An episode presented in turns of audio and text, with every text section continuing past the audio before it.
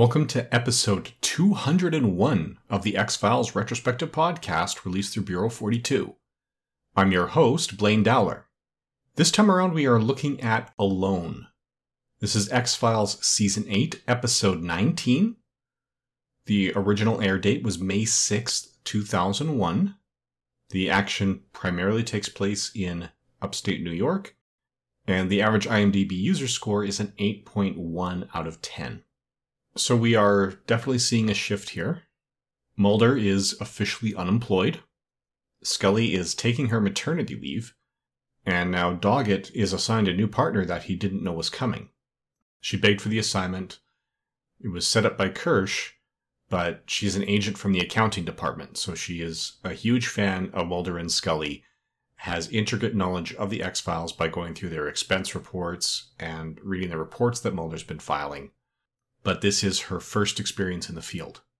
She did come across the case that she believes is an X file. It's related to what we saw in the teaser, where there's an old man in a wheelchair being cared for by his son, and the man somehow disappears after being attacked by some sort of creature. So the police believe that the son who was watching him is the prime suspect. And Doggett notices that the behavior pattern doesn't match up dumping a body in the woods would indicate haste, but other things where they're saying if he was the, the criminal, they would suggest premeditation.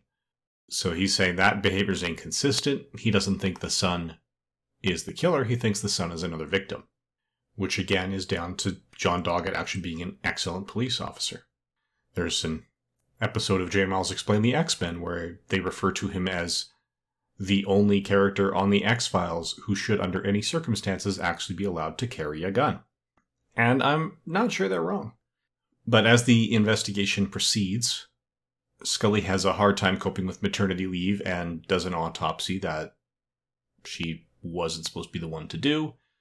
Mulder ends up on the site and he finds the Apollo 11 memento that he gave Scully way back in season one this episode is filled with callbacks to previous seasons. When this first came out, I remember some people in the news group were thinking it was wrapping up, even though we knew a season 9 was coming by this point. But they felt like, well, no, they must have thought it was going to be over. But no, why there's all the flashbacks is because of Layla Harrison. The character, Layla Harrison, is the accountant who was assigned to it. The real world, Layla Harrison, was very active on the X Files message boards on the Fox website. She was a huge fan and a prolific fanfiction writer who lost a battle with cancer in early 2001. So this character was created as a tribute to that real life person. And it was the real Layla Harrison's attention to detail, including questioning things like how did Mulder and Scully get back at the end of the first film? Which at the time was the only film, that led to some of the dialogue found in here when she finally meets the real Mulder and Scully.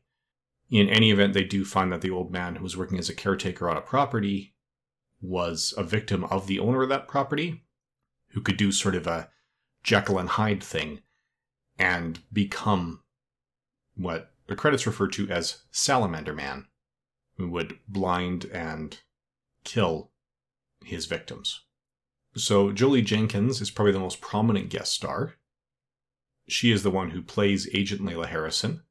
She's got 48 acting credits to her name as recently as 2020, so very much still active today. This is her first of two appearances on The X Files as Layla Harrison. This is one of her four IMDb best known for credits, the others being Simone, Shasta McNasty, and How I Met Your Mother. Jay Caputo is another stuntman who's filling in the role. He was the actual Salamander Man. He's got 128 stunt credits to his name, only 29 acting credits.